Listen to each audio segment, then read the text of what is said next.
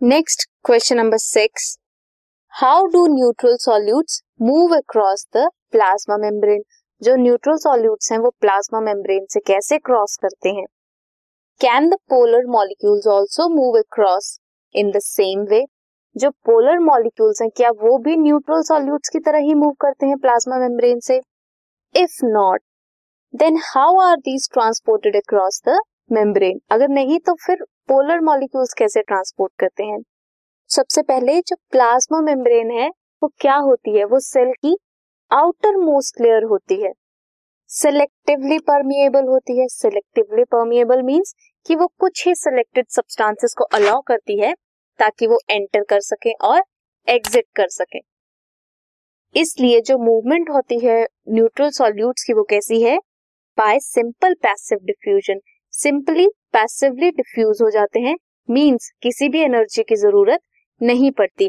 While phospholipid bilayer की बनी होती है plasma membrane phospholipid bilayer means non polar होते हैं। जो बाइलेयर है वो नॉन पोलर है।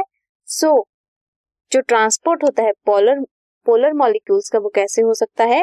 With the help of carrier proteins carrier proteins की ज़रूरत होती है। ये कैरियर प्रोटीन्स क्या होती है? इंटीग्रल प्रोटीन्स होती है मीन्स जूट्स ये कैरियर प्रोटीन्स के पास भी किसी किसी सॉल्यूट के लिए ही एफिनिटी होती है।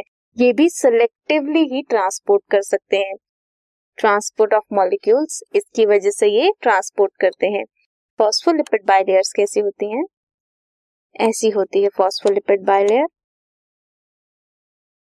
ऐसे एक प्रोटीनेशियस स्ट्रक्चर प्रेजेंट होता है।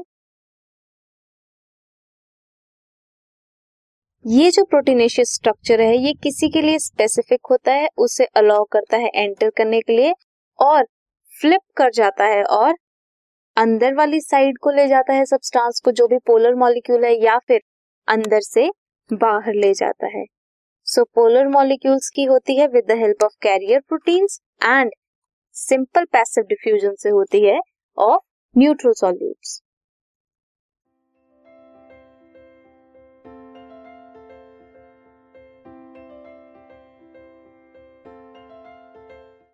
this podcast is brought you by Hubhopper Shiksha Abhiyan अगर आपको ये पॉडकास्ट पसंद आया तो प्लीज़ लाइक शेयर और सब्सक्राइब करें और वीडियो क्लासेस के लिए शिक्षा अभियान के यूट्यूब चैनल पर जाएँ।